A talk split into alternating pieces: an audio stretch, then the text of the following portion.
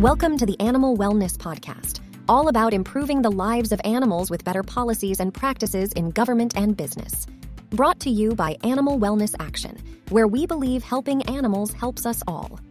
Here's your host, Joseph Grove. Welcome to the show, everyone. Imagine you've got your typical middle school kid, whatever that may be these days, going through lunch line, breakfast line at school. So there's Johnny, gets his rectangular pizza, you know, maybe another worker sprinkles some french fries on it, maybe a green bean makes its way to the plate. And then at the end of that line, there it is that which all of us who have gone to public schools know for sure is going to be there, and that is this large industrial cooler full of milk. Now, here's a little something we haven't said yet about Johnny, and that is that Johnny like many young people, up to 90% of um, uh, people of Asian descent, 60% of people uh, who, who are Black, are Native American, Johnny is lactose intolerant, which means if he drinks that milk, bloating, pain, diarrhea, vomiting, Johnny does not want that milk. But here's the thing he has to take it. And the reason he has to take it is because the National School Lunch Program will not pay for his lunch or his breakfast unless he walks away with two cartons of milk. Now, type in all the numbers, and it's about 90 million cartons of milk every day. School is in session, is foisted upon our children, whether they want it or not. That's about 16.2 billion cartons of milk every school calendar year. That is, to say the least, a pretty sweet deal for Big Dairy even if every school child from sea to shining sea hated milk and tossed it away, Uncle Sam would still buy all of that milk. It's bad for the kids. It's bad for taxpayers because of the 300 million in waste each year. And this is our interest in this. It makes a mockery of the suffering of dairy cows whose milk ends up straight down the drains and into the landfills. Okay, today we're going to be talking about the Add Soy Act. Add soy is a simple solution. Allow schools to offer soy milk alongside cow milk without penalizing them for it. Johnny goes through the lunch line, gets to that industrial size cooler, and has a choice cow milk, soy milk. School gets reimbursed either way. Well, one won't be surprised that the dairy industry and its supporters inside government are opposed to this simple solution but another force against it may be the common myths and misinformation about soy that have taken hold. I've really been surprised by the amount of email we get and the comments I get when I tell people that we are supporting the Add Soy Act. There's just a lot of misinformation about there. Soy is accused of emasculating boys and fueling cancerous growths in men and women. To help us debunk these myths, uh, on the show today is Dr. Lakshman Mulpuri. He is chief executive of PlantsNourish and former president of the Plant Based Nutrition Group. He also developed and implemented the first ever mandatory plant based medical curriculum for first year medical students at Wayne State. Dr. Mulpuri's work has been featured in VegNews, Forks Over Knives, and numerous newspapers and television stations. In fact, we just published a fact sheet he wrote that debunks some of the myths about soy. I invite you to find that at animalwellnessaction.org. Find our Dunking the Milk Mandate campaign page, and we'll put a link in the show notes. Thanks, Ryan Savell, our producer, for doing that. Uh, Dr. Mulpuri, glad you're on the show with us. Thanks, Joseph. I appreciate it. Uh, I'm very excited here to talk about, you know, some of the benefits that we can really see when we're offering soy milk on a larger scale to kids without strings attached. And importantly, the Add Soy Act, I think, provides kids with the ability to pick the milk that best suits them. And when we look at children of color in particular, I think this is a vital issue. Yeah, no, I, I concur. And, you know, there has been enough positive PR or negative PR against dairy that I think the ground is somewhat softened for for a new type of nutritionally equivalent beverage to be introduced in schools. But what really surprises me again is just some of the myths about soy, right? So this this document you produced for us, when I was looking over it and helping process it for the website, I thought it was the most cogent succinct, effective summary rebuttal of these myths. And I'm hoping in this show you'll just take us through them uh, one by one. Okay. So, like the first one, uh, Dr. Mulpuri, one of the myths that's out there is that soy affects reproductive hormones. And by that we use the word affect as an affectation uh, it, meaning to to mimic. Am i correct? That soy mimics reproductive hormones. Is that what we're talking about? Okay. Yeah you know i think joseph that's a that's a great way to summarize it. I think you know soy is a food as old as time. I, I, often like to say. I mean, it dates back to 1100 BC in Asia, um, and has been a consistent staple of many Asian diets and has only expanded in its popularity uh, across the across, across the continent.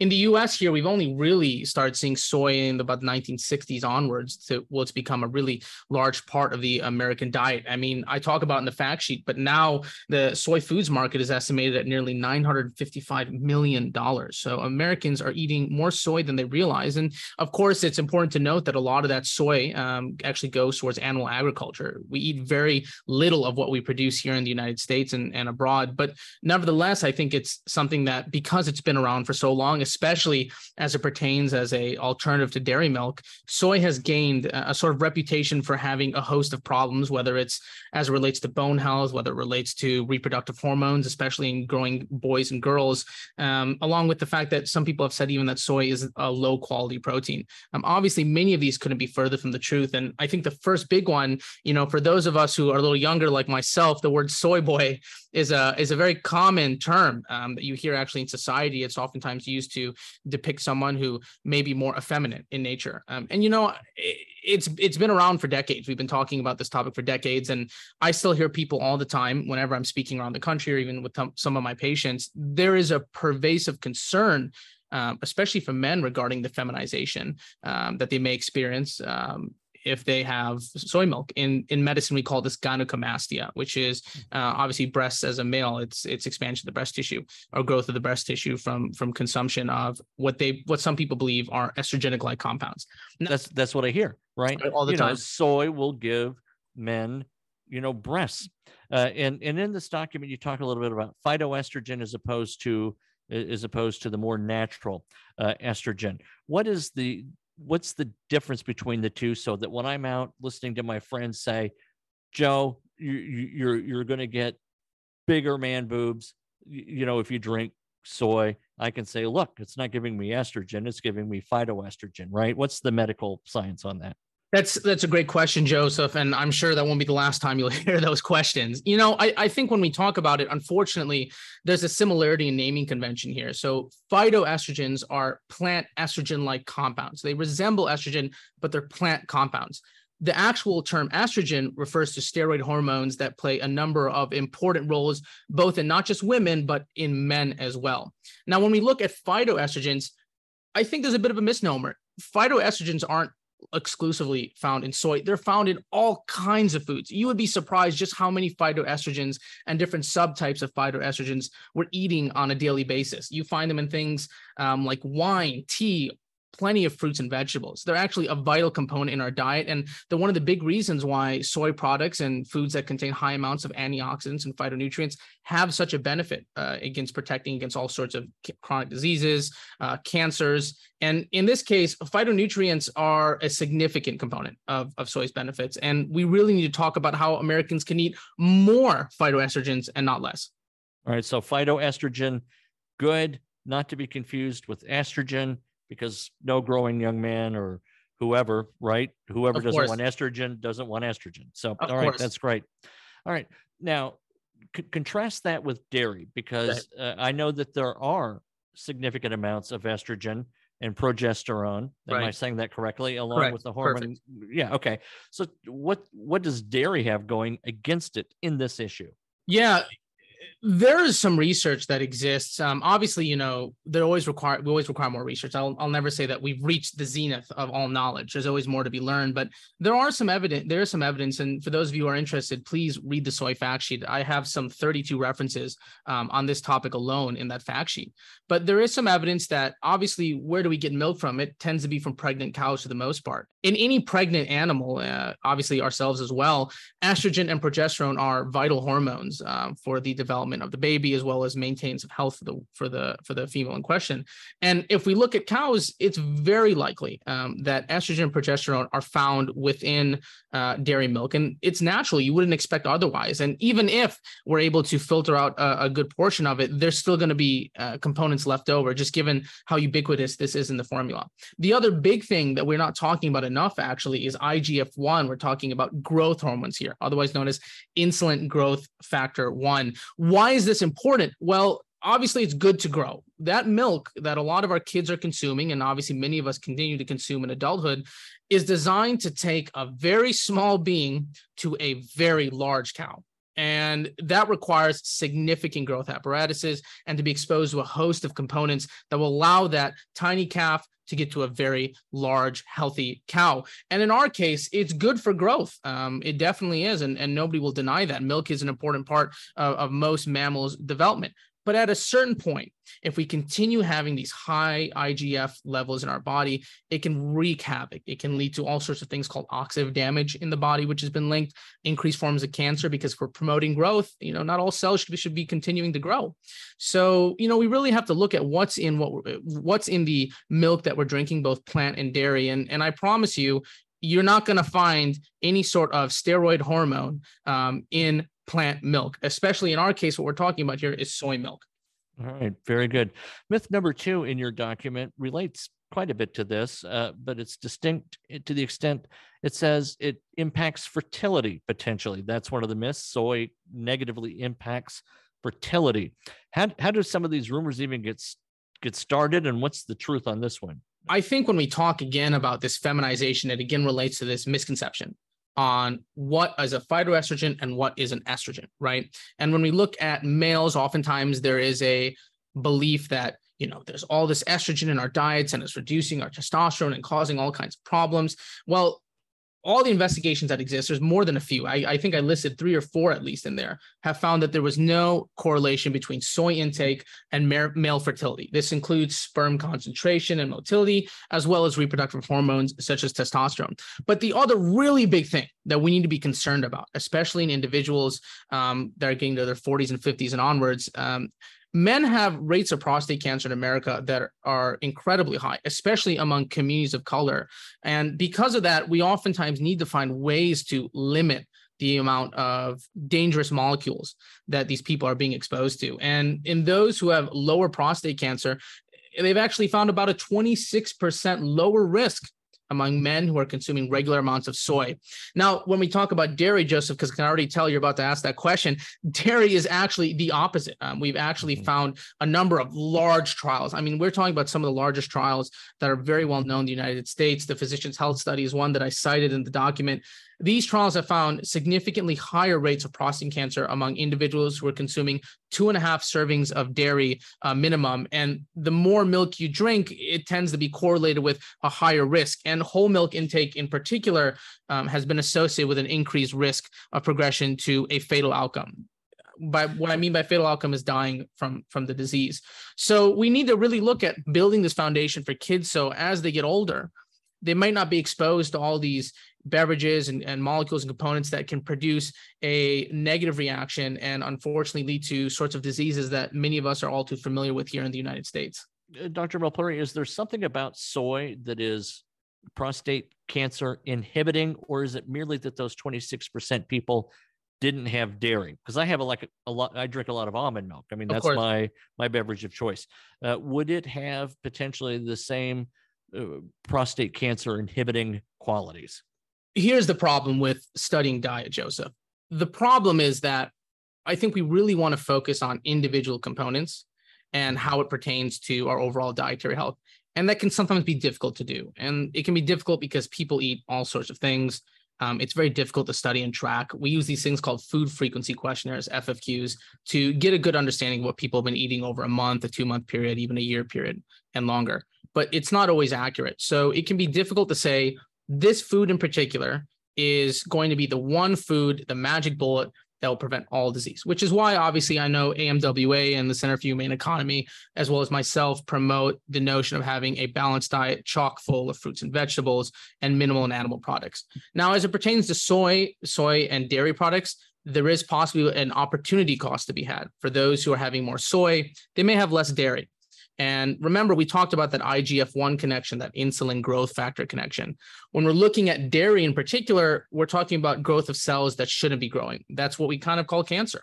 And in this event, by having things that have high amounts of phytonutrients, antioxidants, B vitamins, magnesium, calcium, and a host of other beneficial components, having that in your life as a mainstay can provide benefits that perhaps those who are not consuming as much of soy or consuming more dairy might be at a disadvantage. So, to answer your question, um, yes, but also no. There is no cure all, there is no panacea. Um, what we want to do in kids, adults across the country, and this is what public health is minimize risk as much as possible and especially in someone like you who leads a healthy life and i know for the most part eats eats well dr Mulpuri, that, uh, all right all right now i'm reminded said no one ever. Said no one you know jo- joseph you've got the joviality and the energy of a 25 year old so wouldn't surprise me one bit. Oh well thank you thank you dr so but you know as you it, were. it, of course but you know it's it's really about stuffing our diets with as much positive things as we can as much fruits, veggies, and remember whole foods. Whole foods is a really big part of that. We don't just say to eat a plant-based diet, we say to eat a whole food plant-based diet because that's what the evidence shows and you know obviously as as doctors and and and in our space as well as as advocates we're just trying to ensure that people have access to all the knowledge and all the choices necessary to ensure that they're able to lead a healthy life and one filled with love um, and time with family you know i know we're ranging all over the place but but it's very interesting what you said about whole foods because I've tried some of these, you know, impossible meats and things like that. And there are, are, a couple of vegan places, as I'm sure, or or everywhere, but in in Louisville where I live, and you know, it's like vegan mac and cheese or right. vegan, yeah. And I tell you, I eat this stuff. Mm. It, it feels to me that it is so processed, right? And I know that after I eat it, I don't feel good. Mm-hmm. And I think that goes to what you say that just because it's plant based, right, doesn't mean anymore, especially with all of these some of these vegan alternatives, right? Of course, that you're getting health food, right? Right. Right. And you know, I'm only human, Joseph. Oreos are for me what Diet Coke is for you. So I get it. I get it completely. And you know, we say in moderation and you know, unfortunately, things are never that simple. And moderation in the United States look a, looks a whole lot different than moderation in Europe and oh moderation oh in places like the blue zones. Um, which for those of you who don't know, I'd highly recommend reading about blue zones and both the social, the nutritional, um, and familial components of those communities and why it means that they get to live so long and have such fulfilled lives free of chronic disease. But you're you're completely right. You know, we got to do everything we can to ensure that whole foods are readily accessible and allow people to not only make a decision to change, but ensure that it's that much easier for them to make that change when they're ready. What we do to our people when we make whole foods inaccessible, mm. uh, inadvertently so. No one's, right. I think, trying to keep it from them, of course. Right. Uh, when we make it super easy to get fast food, it's no wonder we're, right. we're so obese. I live in downtown Louisville, and mm. man, there's there's there's you know in the urban area, you know, of course, the urban food deserts. Again, not unique to here, but what are these people supposed to do? Right. You know, and, right. I ask that rhetorically because that's really a whole four or five shows no, all on true. its own. But but the emphasis is is not only on plants, but but whole whole food whole foods plants and things like that so entirely entirely joseph and you bring up some very good points that many of us who have been community advocates, particularly in marginalized populations and in inner cities, have just find it maddening sometimes. Just how few avenues people have to turn to when they need support, whether it's nutritionally, whether it's mentally, whether it's financially. And when it comes to nutrition, we need to do better about allowing individuals or enabling and empowering individuals to make healthier choices. And I keep hammering that not just because I think if I speak into the ether, it'll come true, but because we need to look at where our subsidies are going. And in this case, we're talking about tens of millions of dollars are being wasted on a product that many kids not only don't enjoy, but are physically unable to tolerate that can prevent them from being active children in school, learning. And I tell you, kids are complicated. Everybody knows this. Kids are complicated. You know, I, I did a lot of advocacy work and, you know, on the west side of Detroit. Um, and this I helped manage this nonprofit called Lantinez Village. And one of the big things we were pushing was the lead exposure that these kids were experiencing. And this was because of high amounts of demolitions in Detroit. And for those of you who don't know, cities like Detroit and Baltimore have a lot of older houses with lead paint. And this can be particularly problematic when we knock these homes down and we don't use proper suppression techniques to ensure that these molecules aren't spreading to kids. And I bring this up because in these children, those who are exposed to lead exhibit personality characteristics that some may consider to be problematic in the classroom. They might be less engaged. They might engage in more criminal activity. They might feel less involved in their school curriculum and as a result may be considered bad students who are lost causes but in reality their environment failed them in the first place.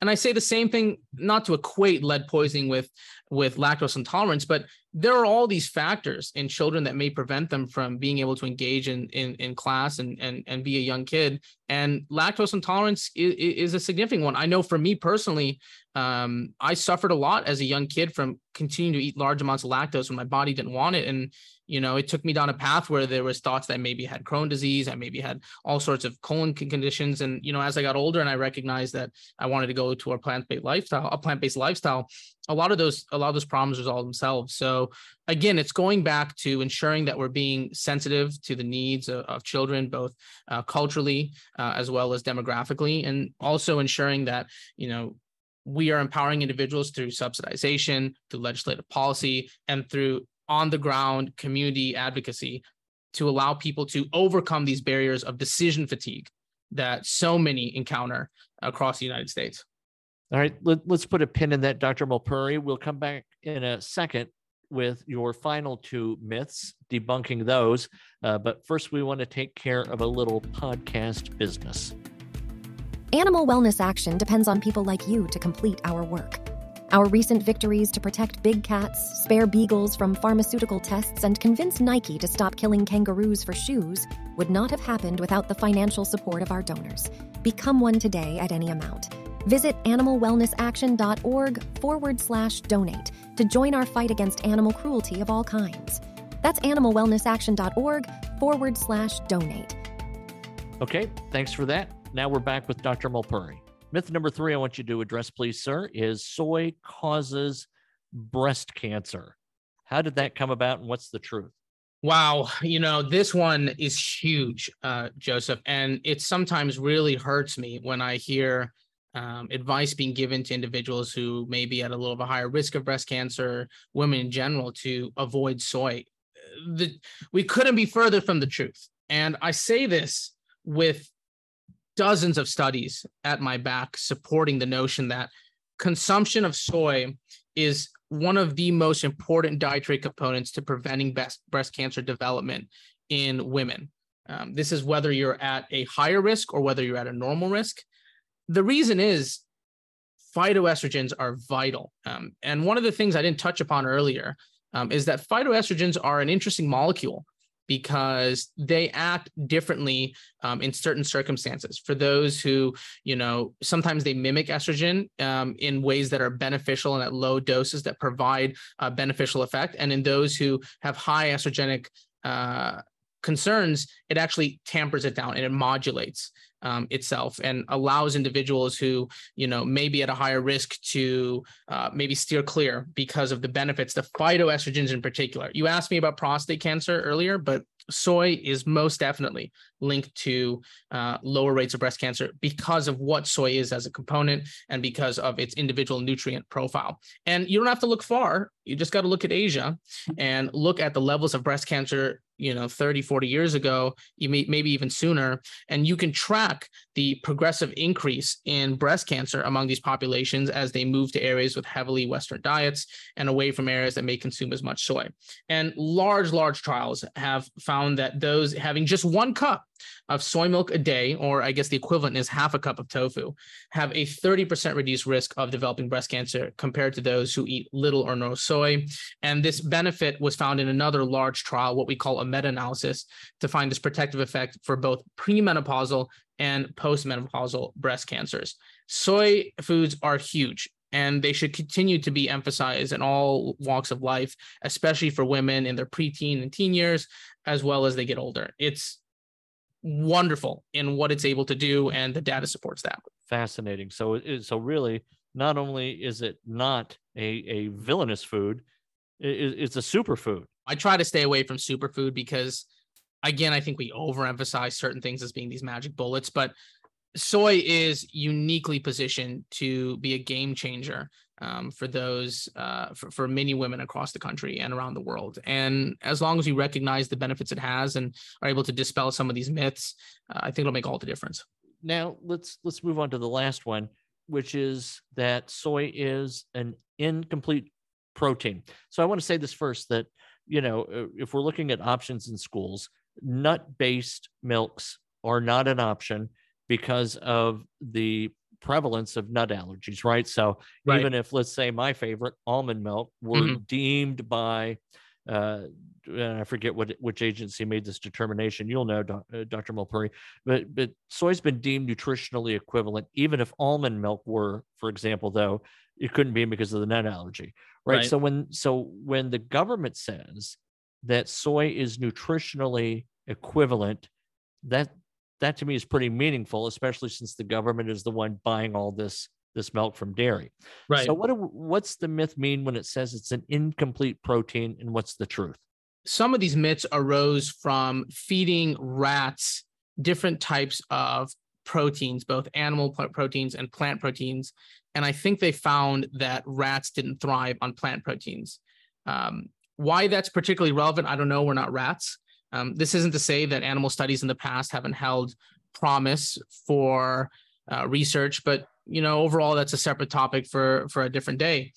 But when we talk about incomplete proteins, there is a myth that you need to have certain proteins, certain amino acids from foods, and they need to be complementary. For example, rice and beans rice may contain certain amino acids, beans may contain certain amino acids, and together they form a complete protein. And none of you can see me, but I'm using air quotes for complete protein because this was this was dispelled in 1994.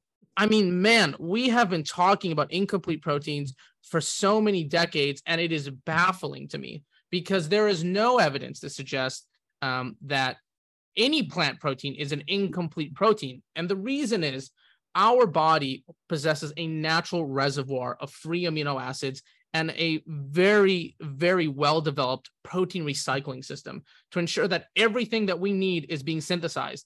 And how do I know this beyond just the science? For those of you who aren't as geeky and nerdy as I am about these, you know, minutia that comes with nutritional science and and and and the human body, you find me someone in the hospital in the United States or in most Western countries that has protein deficiency without some underlying chronic disease. You won't. It's incredibly rare. And the reason it's rare is because the minimum that we ask our ask Americans to eat, and this is what's called the recommended daily allowance, which are guidelines set for how much an individual should be eating to not only survive but thrive the recommended daily allowance is 45 grams uh, for men and I think 35 grams for females. I might be off by 10 grams there um, in either direction. I apologize. But that number that I just said is actually adjusted two standard deviations up. So it's to be safe, um, you know, and so soy milk, regardless, um, contains all of the proteins you need. All of the amino acids that you will ever need are in soy milk. It is actually one of the highest quality proteins we have um, in, in, in, in plants if we're going to go down that route of completeness of amino acids. And this is very similar to dairy products. So, yeah, referring to what you were saying, Joseph, about federally mandated nutritional guidelines, soy milk has a not only the right quantity, but they also have the right quality of protein as it pertains to federally mandated guidelines. But, you know, if we look at the dietary guidelines for Americans from 2020 to 2025, they assert that soy products are a critical part of of a daily healthy diet. And and obviously we have dozens and dozens of studies to to back that up. But we focus so heavily on protein and we're not focusing on the other things we need to which is 97% of all plant-based eaters get more than enough protein but over 90% of americans don't meet their minimum fiber requirement which is tragic because a lot of chronic disease that we see in the United States can be prevented or at least reduced with just more fiber in our diet. so I want to remind people that they can go to animalwellnessaction.org. Uh, we have a drop down of campaigns. This is called the Dunking the Milk Mandate campaign page. You can read more about our work to have the Add Soy Act passed. And again, you know, my interest primarily, notwithstanding, of course, my desire that everyone eat, you know, healthy uh, diets and and prosper physically. But my interest of course in this relative to to the podcast is that these the dairy cows right? Mm. you know so these these poor dairy cows they they go through a lot producing 26,000 pounds you know of milk a year uh, when just a few years ago that number was much less. They live very short lives uh, once they are spent as a dairy cow, they are uh, shuffled off for slaughter for low grade beef products. Uh, and of course, you know, any any parent can understand the trauma of giving birth to a youngling and having that youngling taken off. I'm referring, of course, uh, you know, to to, to the calves. Uh, so it's it's just bloody awful so far as dairy cows go so that we are taking so many millions of gallons of their product and just pouring it down the drain because the kids can't drink it. It just seems to me to be absolutely crazy, right? That we right. would take the suffering of these cows and just and just waste it like that. So so if we get the Add Soy Act passed, uh, you know, fewer students at these schools will will get dairy milk that takes some of the pressure off the dairy industry in terms of production the thinking goes and and cows benefit. And of course the animal wellness podcast that's our primary uh, angle on on all of that. Dr Mulpuri is there anything i haven't asked uh, that that you would like to talk about relative to this topic uh, or uh, any final words otherwise? America was fundamentally built on the notion that freedom of choice is one that we all should have access to. And what Add Soy does is provide all Americans, regardless of their background, the opportunity to choose a product that is best suited to them. We aren't looking to remove dairy milk um, from every school in the country. Um, and we're looking primarily to ensure that children have equal access to a product that is highly demanded in the United States and abroad and that all children um, should have the access to. I'm glad you brought up that point because I don't want our, our organization to be perceived as being anti milk, right? right?